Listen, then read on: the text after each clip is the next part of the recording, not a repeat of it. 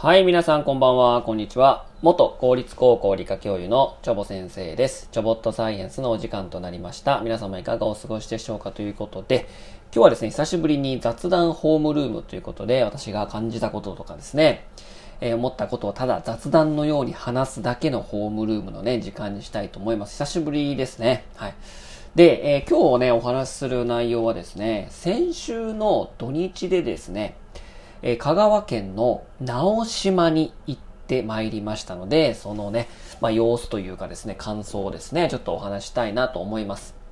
え皆さん、直島って知ってますかね？瀬戸内海に、まあ、あるんですけども、島全体がですね、アートなんですね。もうパブリックアートというかですね、もう芸術の島、芸術島なんでございますね。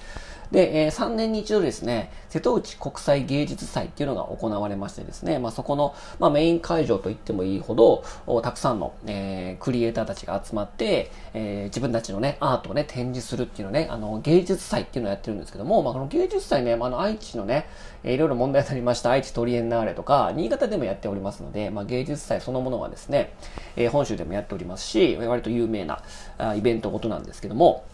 で、えー私ですね、千、えー千えーとね、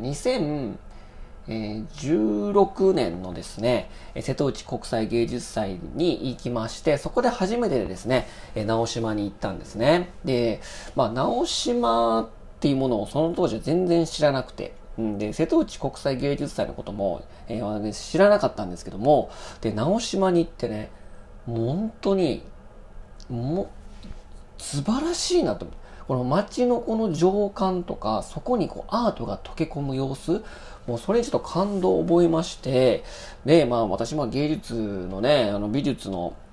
センスもないですし、あんまり成績も良くなかったんですけど、なんかこう感動するものとか、建築物とか見るの好きだったんで、で、そこの中に、建築物のとかの中に、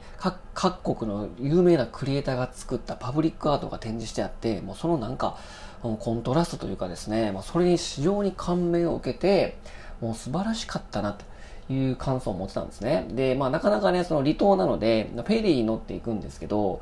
なかなか行けるものじゃないし、で、まあ私三重県に住んでるので、三重県から直島ってまあまあまあ遠いんですよ。うん、4時間か5時間ぐらいかかるんで。で、まあもうね、えーなかなか行く機会もなかったんだけど、もうふとね思い立って、また行きたい。ぜひ直島に行きたいということでですね、もう行ってきました。もう朝3時に起きてね、えー4時出発で行きました。はい。でね、そもそもね、これ直島ってね、なんでこんなにアートなのみたいな。なぜこの瀬戸内海のこんなね、島にね、こんな各国のクリエイターが集まってね、外国人観光観光客もたくさんいますし、え年間35万人が訪れるね、えー島なんですよ。今ね、人口3300人ぐらいなんですよ。うん。で、なぜこのアートが広まったのかというとですね、えー1989年にですね、えー瀬戸内海の島に世界中の子供たちが集える場所を作りたいと願っていた福武書店の創業者、福武哲彦氏があーその構想を練ったんですね。で、この福武書店って何っていうとですね、えー今ですね、えー現在株式会社ベネッセホールディングスになっております。要はベネッセの創業者が、瀬戸内海の島に世界中の子供たちが集える場所を作りたいっていうのを願い、で、さらに、えー当時の、えー町長さんですね、えー直島町の町長、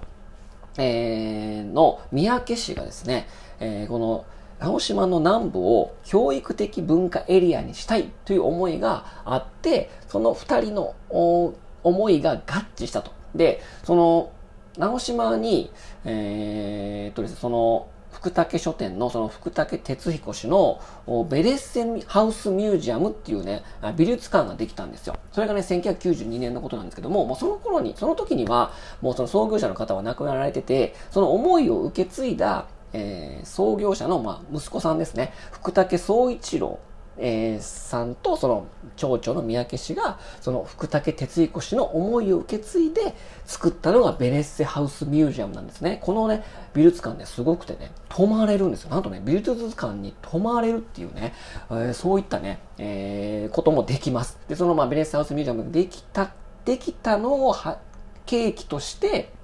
えどんどんどんどん芸術、アートの島になってたんですね。で、えー、さらにですね、えー、1989年、そのベネツィアンスミュージアムができる前の平成元年にですね、えー、安藤忠夫さん、これ超有名な日本の建築家の方ですよね。あの、特徴的なコンクリートの建物でね、えー、作ったものですけども、えー、その、安藤忠夫さんもですね、直島国際キャンプ場を監修したりとか、で、さらにですね、その安藤忠夫さんが、えー、建築、まあ、デザインをした地中美術館と呼ばれる美術館もできてですね、あ平成元年からですね、まあ、現在に至るまで、えどんどんどんどんこの芸術アートみたいなね、え感じにこう、どんどんどんどんこうなっていったという、まあ、歴史があるわけなんですね。うん。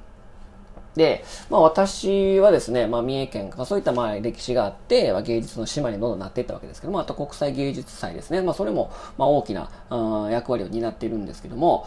で、そって、えー私は、えっと、高松、えっと、香川県の高松からもフェリー出ておりますし、で、まあ、本州から行くなら、まあ、岡山側から行くのがいいかなと。で、岡山のですね、宇野港ってあるんですけども、まあ、そこからフェリーに乗って大体ね、20分で着くんですよ。うん、で、その20分でフェリーで、えっ、ー、と、直島に着くんですけども、おで、えー、四国側からだと、お直島港、で、岡山川からだと宮浦港っていうね、港に着くんですけども、そので、その宮浦港にどんどん近づいていくとですね、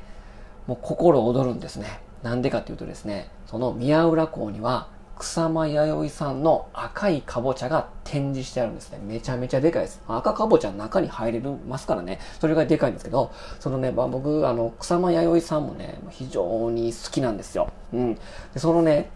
宮浦、宮浦港に近づくにつれてですね、えー、もうかぼちゃがね、大きくなっていくんですよ。どんどんどんどん近づいてくる。その時にもテンション上がって、俺ね、わそういえば7年前にもこういう気分味わったなと思って、そのかぼちゃを見て、ああ、直島に来たんだなというふうに実感できるわけですね。で、その草間彌生さんのアート、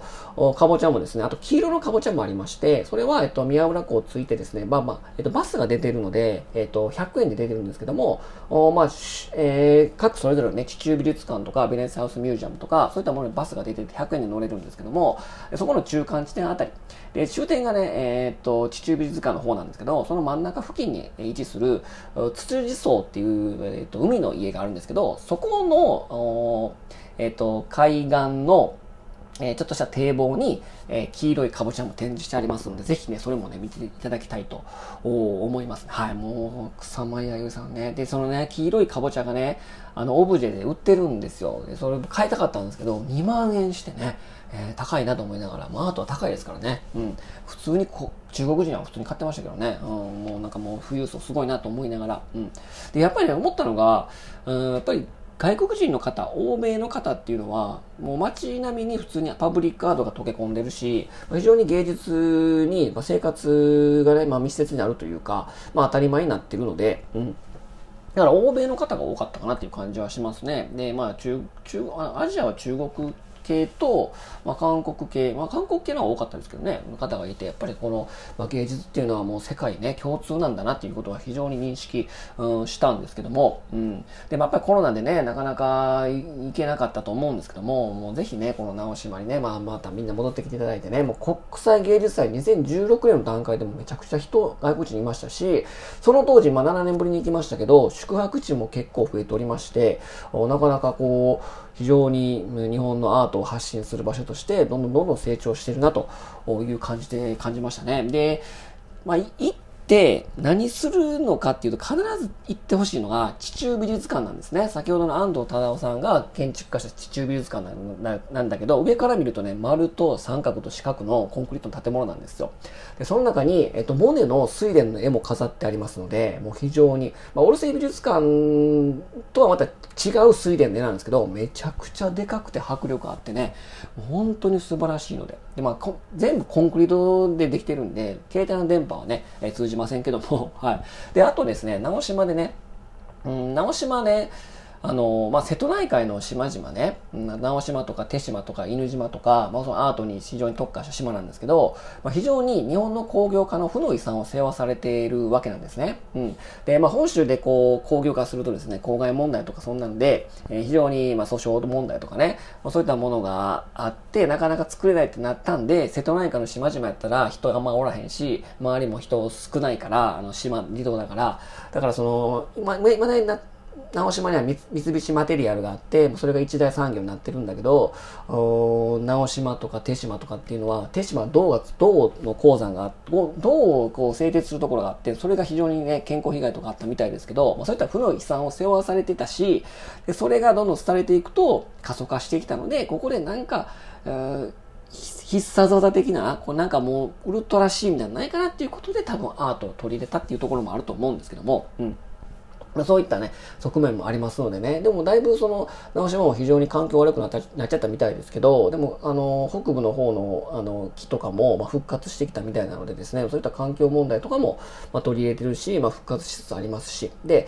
まあ、そうは言ってもですね、やっぱり過疎化してってですね、高齢化してるので、人口減ってるんですね。で、空き家が増えてくるんですけど、で、この空き家をですね、そのままの空間を大事にしつつ、パブリックアートを飾るっていうことで、家プロジェクトっていうのをやっておりまして、空き家になったところをアートにするみたいな。まあ、そういった一環としては、銭湯をね、改造、改改造というかね、アートにした、えー、大竹新郎さんが作った I love you とか、えー、いうのとかですね、あと、歯医者とかね、これもあの、芸術の名前ですね。まあ、そういった家プロジェクトっていうのがあって、空き家をもうそのままそっくり日本の伝統と文化をそのまま利用してアートにしようという試みをやって、やっておりましてね、どんどんどんどんそれが増えてる印象があったので、えー、ちょっとコロナでこの3年ね、かなり打撃が受けたかもしれませんけどもね、ぜひね、日本の方もね、ぜひ行っていただきたいと思いますし、やっぱり芸術なんか見るとね、なんか心洗われるというか、もう見たまんまの感じを受け取ればそれでいいと思いますので、ぜひね、皆さんね、直島に行ってみてくださいということでね、えー、私先週行ってきましたので、その様子を皆さんにお伝えしましたということでね、